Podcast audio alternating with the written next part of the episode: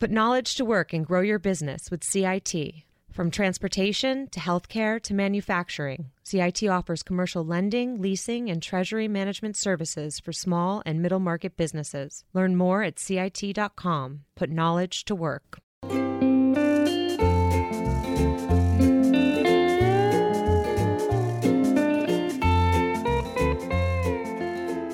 And welcome to another episode of the Odd Lots podcast. I am Tracy Alloway, executive editor of Bloomberg Markets. And uh, let me just say that I think uh, what you are about to hear is probably the most random edition of Odd Lots that we've done so far. And um, just to give you an idea of how random it is, I, I have with me a special co host. It is Lorcan Roche Kelly. He is our resident cow expert. That's how random this is. Say hello, Lorcan. Hi, Tracy. How, how's it going? I think um, a cow expert, I think will, I'll definitely take that one as a compliment. Um, cow owner, if nothing else. it's meant to be a compliment, Lorcan. we don't have a lot of cow experts, so that, that's pretty special. You're reducing the compliment straight away, Tracy. I should say that my normal co host, Joe Weisenthal, is uh, still on his epic business trip. And he's left me to do this podcast.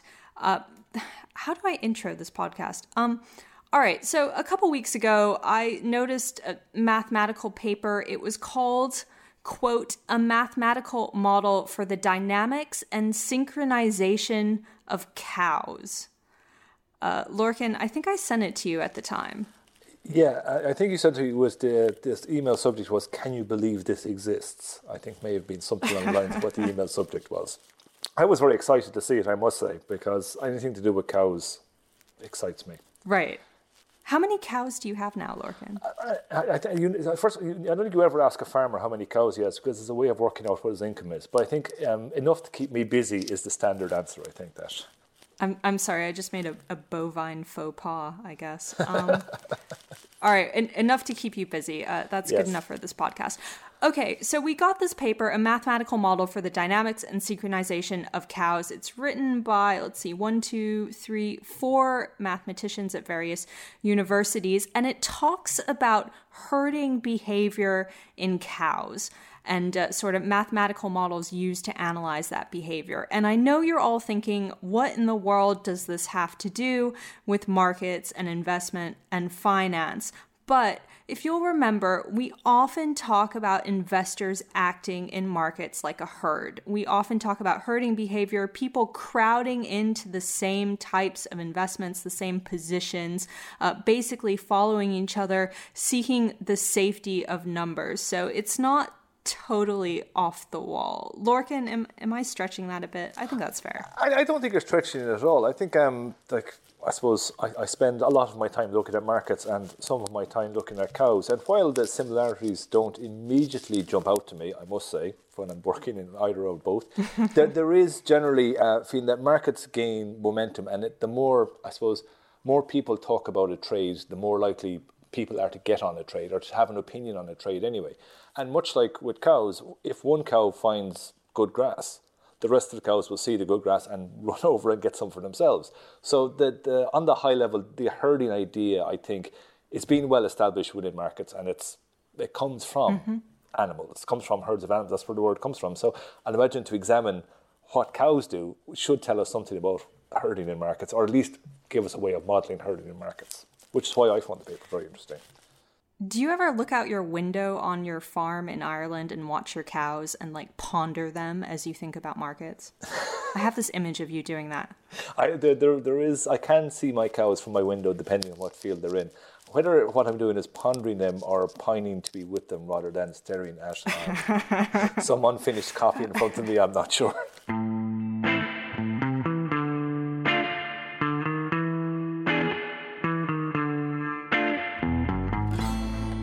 right, without further ado, we are going to bring in the authors of this paper. We have three of them with us, and because we have three guests, it's the first time I think we've ever had a trio of guests on this podcast. I'm going to ask them to quickly introduce themselves so that you all know who they are. Um, why don't we start with Jie? Uh, Jie, can you say hello and intro yourself? Hey, hello, this is Jie. Um, last name is Sun. Uh, actually, uh, I'm currently assistant professor in the math department at Clarkson University. It is in Potsdam, New York, um, upstate New York. Um, I work with uh, a lot of the complex systems, networks, nonlinear dynamics, and, and more recently, um, studying the information flow in those complex systems.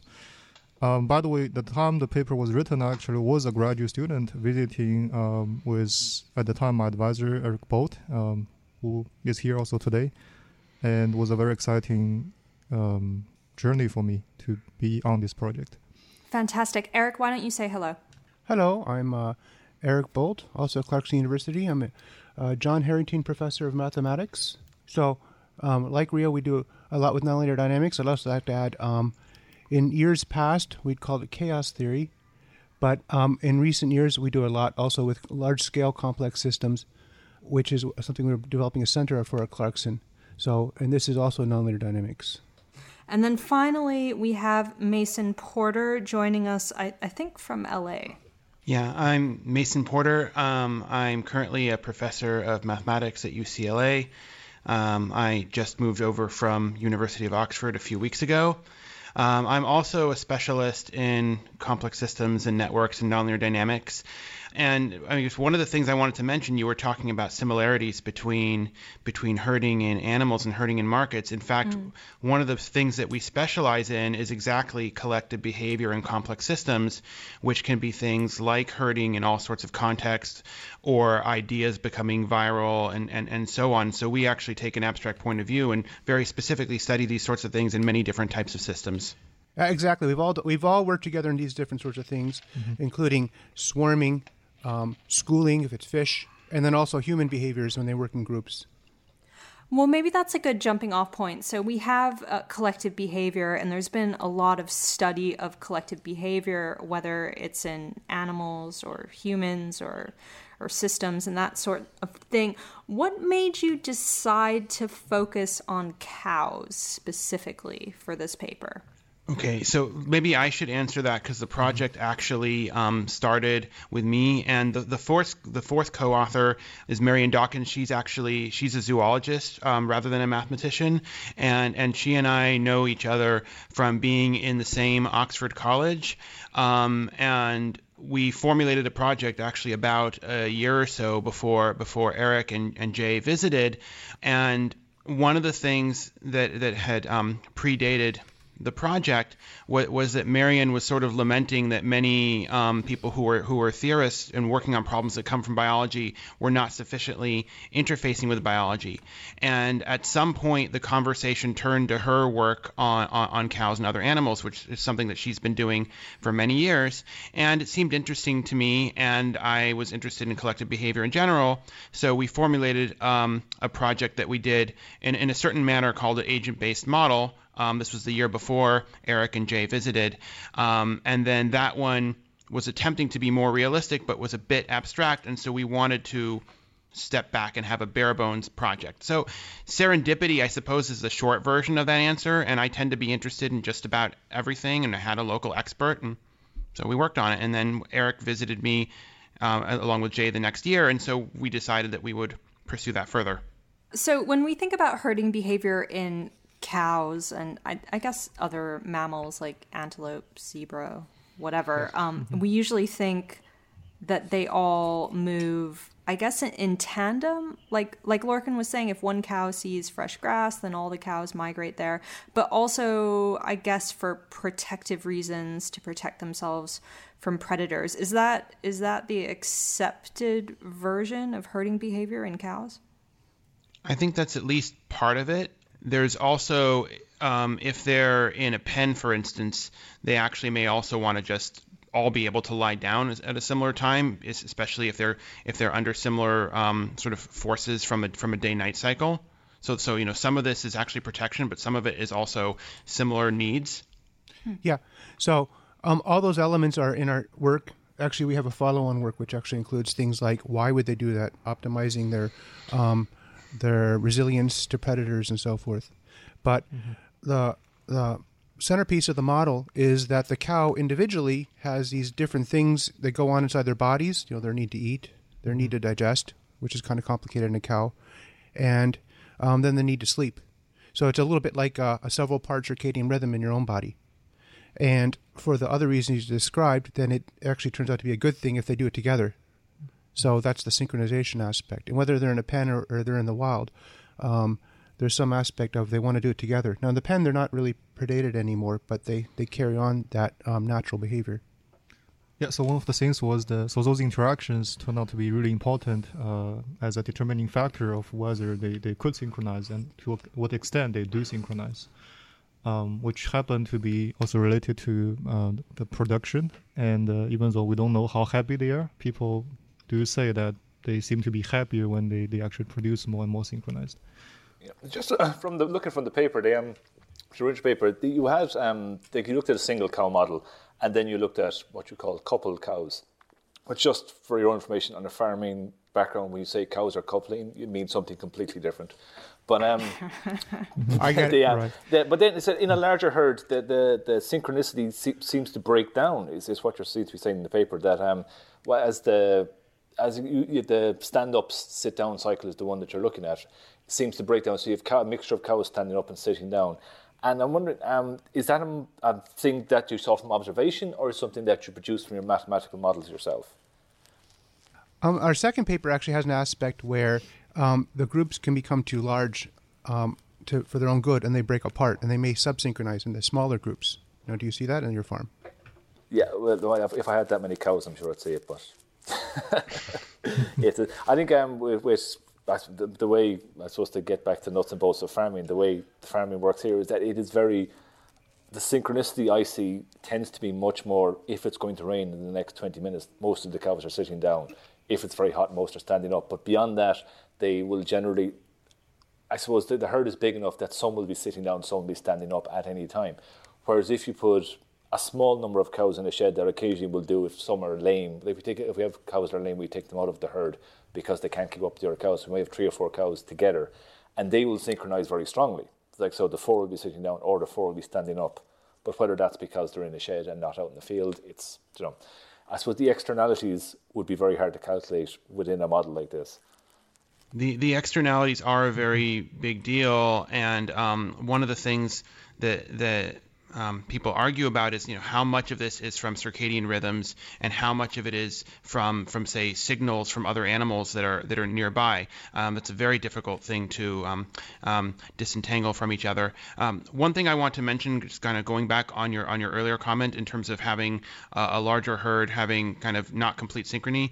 In, in the paper, we're not actually demanding um, complete synchrony. We're just measuring how synchronized they are and trying to do it in a, in a sort of a quantitative way. So you, you can measure, and this is something that comes originally from um, the theory of coupled oscillators. The term the term coupled has a very specific meaning in mathematics and physics that's not quite the same as the English meaning. It just means that they're interacting. Mm-hmm. Um, so if you write down equations and you have some some term that has has parts of two different equations, this is a way for for this is a way for them to be coupled together.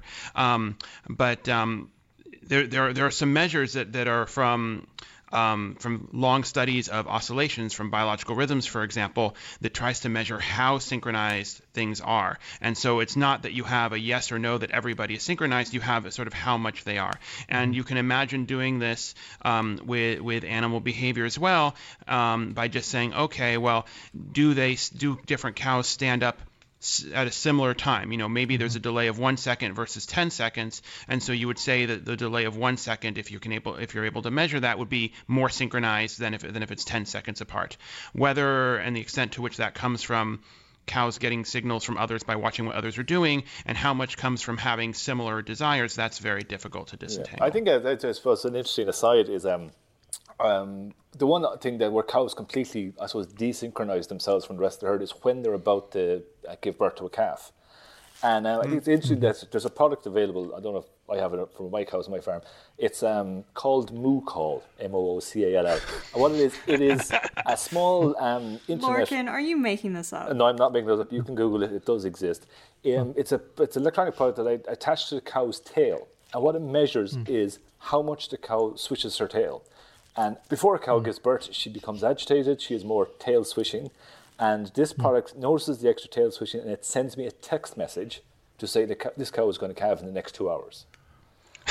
and, and what that how that, that thing works is that you put it on the cow and it stays on the cow and it gets an idea of what the cow's rhythm is, and then it notices the um, the, the, the change in rhythm, and it acknowledges that, that there's something big has happened there that's changed rhythm. So cow, cows generally have a strong rhythm within themselves. I suppose is what this company is taking advantage of. That their their stand up, sit down, swish their tail, is can be very easily predicted within a certain set of circumstances. So when the circumstances change, as in the cow is about to have a calf, it can um, use that information to send me a text message to say this cow is about to calf. Now, is there an analog of uh, Moocall for the market? No, it's on the market. Yes, it's, it's something that. that no, I mean for market market prediction. You can put it on the traders. Although, if you could figure out what it is, I imagine you'd get very rich. You wouldn't tell me about it. I'm actually surprised that we've gotten this far, and you haven't um, remarked that actually. What does a bull market mean? we're, we're, saving that yeah, for later. Uh, first, we are going to take a short break for a word from our sponsors. Put knowledge to work and grow your business with CIT. From transportation to healthcare to manufacturing, CIT offers commercial lending, leasing, and treasury management services for small and middle market businesses. Learn more at CIT.com. Put knowledge to work.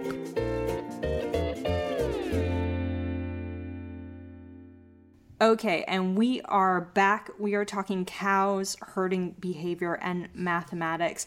Um, just to kick off the second half of the conversation, maybe could you just walk us through in very simple terms what you found in your paper from the mathematical model you used and what it says about cows' herding behavior? Um, I, I, think from the mathematical point of view, um, there are something that's very unique about um, this particular model because one thing about cows and some other animals are that um, they actually have different modes, right? It's not um, that they follow one type of motion or, or dynamics and then they just continue. Uh, for cows, there are three distinct modes. Uh, they they can walk, stand, uh, they eat, or, or they lie down and it turns out that there are you know very traditional and uh, machinery in mathematics that, that we could use for, for particularly to model this behavior um, as well as their interactions so, so one thing we found that sort of counterintuitive is you would imagine that uh, maybe by interacting more or more intensively they would necessarily synchronize more and that wasn't um, the case so what that means in reality is if you start to you know put them in fans and with higher density, it's not necessarily true that you make them synchronize more. They, they, they actually could uh, break the synchrony by increasing those coupling. So when you have more cows together and they're in a crowded, confined area, they don't actually exhibit herding behavior. Is that right? Uh, I mean, again, it's not, not a yes no question. Um, mm. It's the extent to which they synchronize could actually decrease uh, mm. when you put more uh, in the finite physical space.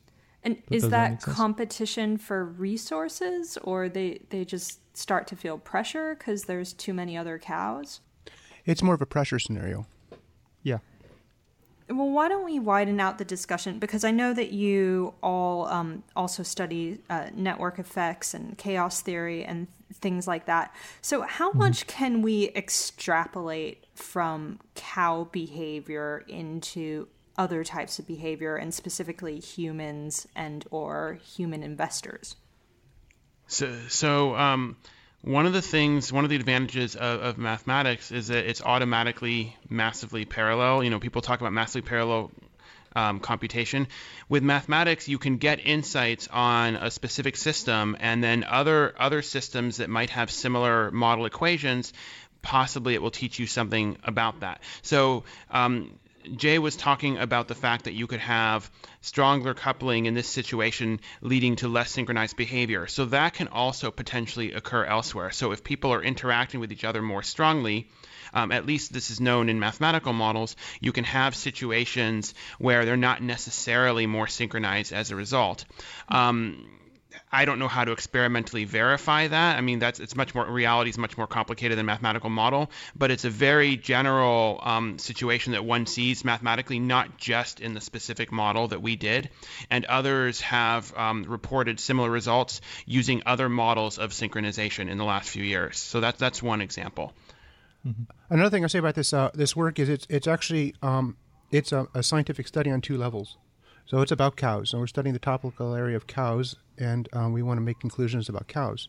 But the tools that we bring to it is actually a, a unique kind of tool set in the area of uh, uh, modeling uh, a complex system like an animal, because it, as um, Jie said, it's a uh, what's called a piecewise impulsive system, as we modeled it, which means it's a bit like a uh, bouncing ball. Something continues continuously for a while, and then it reaches a threshold, it switches. So it might switch mm-hmm. from um, the lying digesting state to say, okay, now I'm done with that, on to, hmm. uh, on to sleeping. So those states and switching between the states is actually a unique, um, a unique, unique element in the, in the area of modeling um, uh, dynamical systems like a cow. Um, now, if we want to bring that over to people, then you might say, okay, great. The cow is a kind of a simple system um, compared to a person. And if we said a person's like this, then they would have many, many states, perhaps, because I think we would think the cow is probably somewhat um, a simpleton in the sense of the different kind of scenarios they would run through. So, if I were to uh, be courageous enough to advance this into human behavior, I would want a, a many part um, scenario and switches between them. And then we can ask, do, do those synchronize? So, we haven't done that study, but I think that's how I would roll this forward if I were to do so we keep finding that um, the interaction is just as mo- as important as the you know individual dynamics yeah, that they that, follow by their that. Well, that that's actually that's a very good point. I want to ex- expand on that.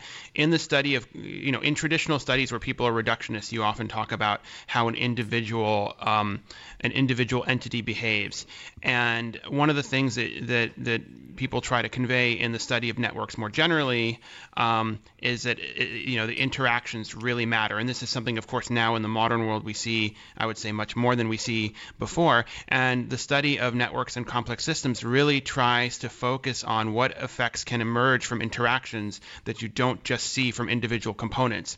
And so things like, you know, which memes go viral, you know, it's, it's you know, there's a bunch of cat memes that go viral. It's probably not because of the intrinsic quality, but probably because of interactions. Ah, now we're in in my area of expertise, which is of course um, cat memes, cat videos. Yeah, exactly.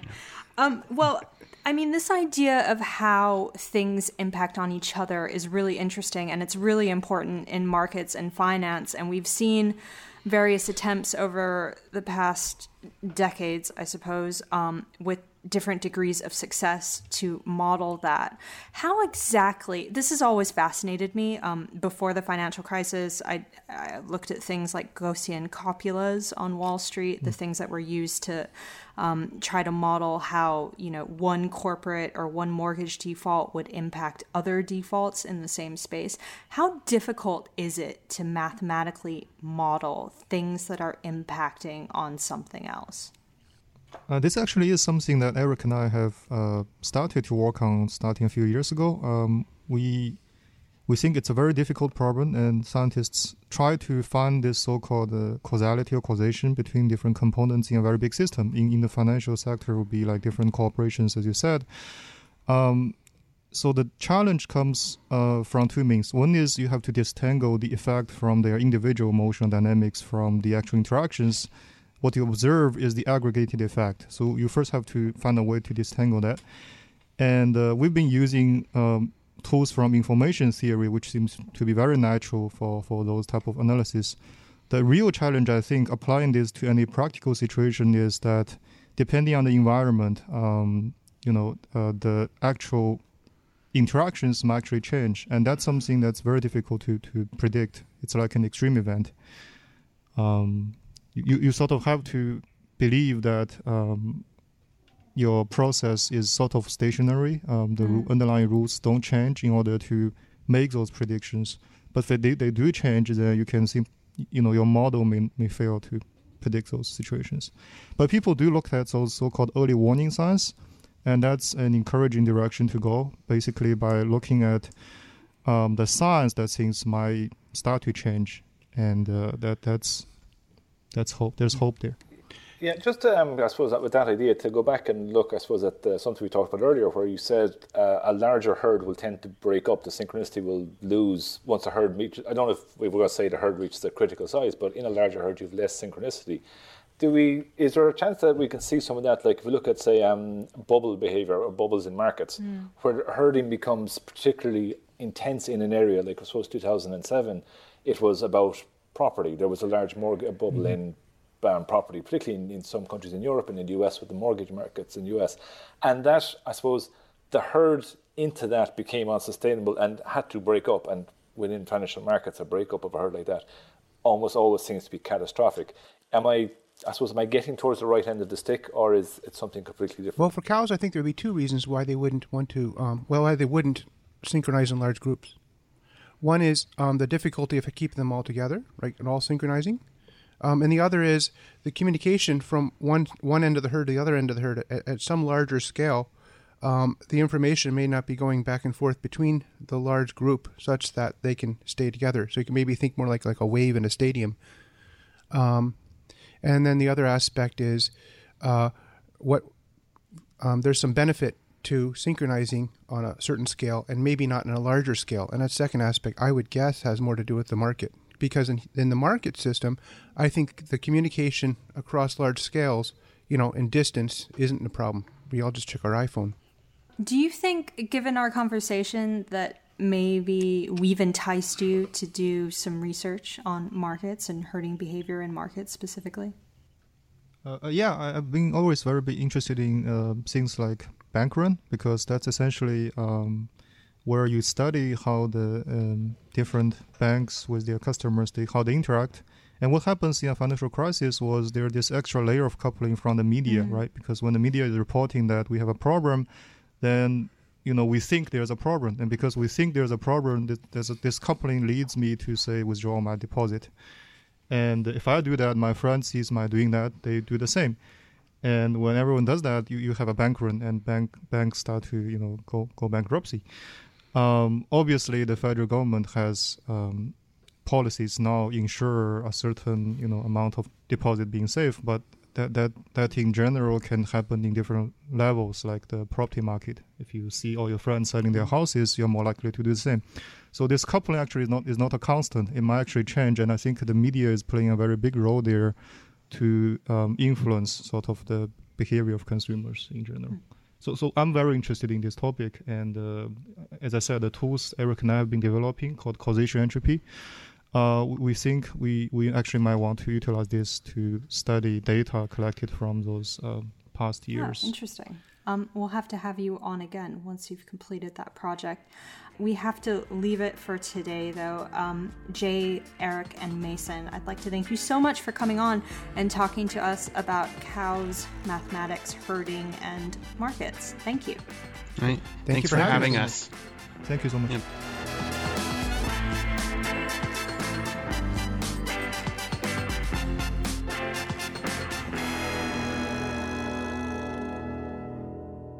Actually think um, I, I, thought that was really, really interesting. And if I do say so myself, I think we managed to uh, connect it quite well to markets and financial behavior. So I'm, I'm pretty happy.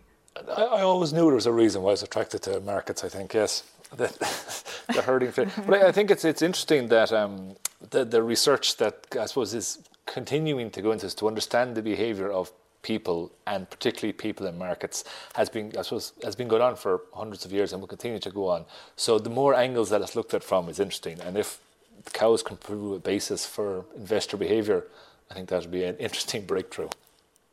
Right. But I mean this is one of the most intractable problems of finance and markets and mathematics is trying to calculate this sort of network theory and connectivity and how one thing impacts the other. Um, one thing I did think was interesting, and you brought this up, Lorcan, in the context of bubbles, uh, was this idea that at some point the herd becomes so big that the herding instinct or the herding behavior starts to break down a bit, and you see cows, and I suppose you could extrapolate to investors, but you see cows start to kind of group together and do their own thing. Um, I thought that was interesting when we think about bubbles and markets and how they seem to go on and on and on until suddenly they don't and then they very quickly break down as you mentioned yes and i think like it, it is that, that kind of view like i suppose there, will always be in markets there always will be contrarians because I suppose in order to buy something, you always need someone to sell it to you. So they always have right. two view, two. You need two views in a market. But if you get the market moving directionally in one way, like house prices up to 2007, there comes a point where the I suppose the herd stops wanting stops wanting to buy, or the, the, mm. you get an imbalance in the herd. So I think it is interesting, and I think it is again the holy grail. Like we said, it's easy for me to get a piece of technology that will predict when my cow is going to calf. It's very hard to get a piece of technology that will predict when the market's going to turn from a bull into a cow or a bull into a bear, whichever. I can't believe you're getting text messages about when your cows are going to give birth to calves. Um, modern technology, huh? Uh, so tell me, has this conversation changed your view of your cows? Uh, no, I'm very solid in my view of my cows. Um, we, we, we go back a long way. their view is my job is to feed them and keep them happy. So a happy cow is a productive cow. Aw, that's nice we are going to leave it there for now. Uh, you can follow me on Twitter. I'm at Tracy Alloway. And I'm at Lorcan RK. Thanks for listening.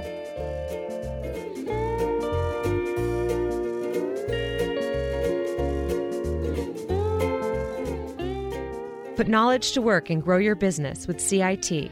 From transportation to healthcare to manufacturing, CIT offers commercial lending, leasing, and treasury management services for small and middle market businesses. Learn more at CIT.com. Put knowledge to work.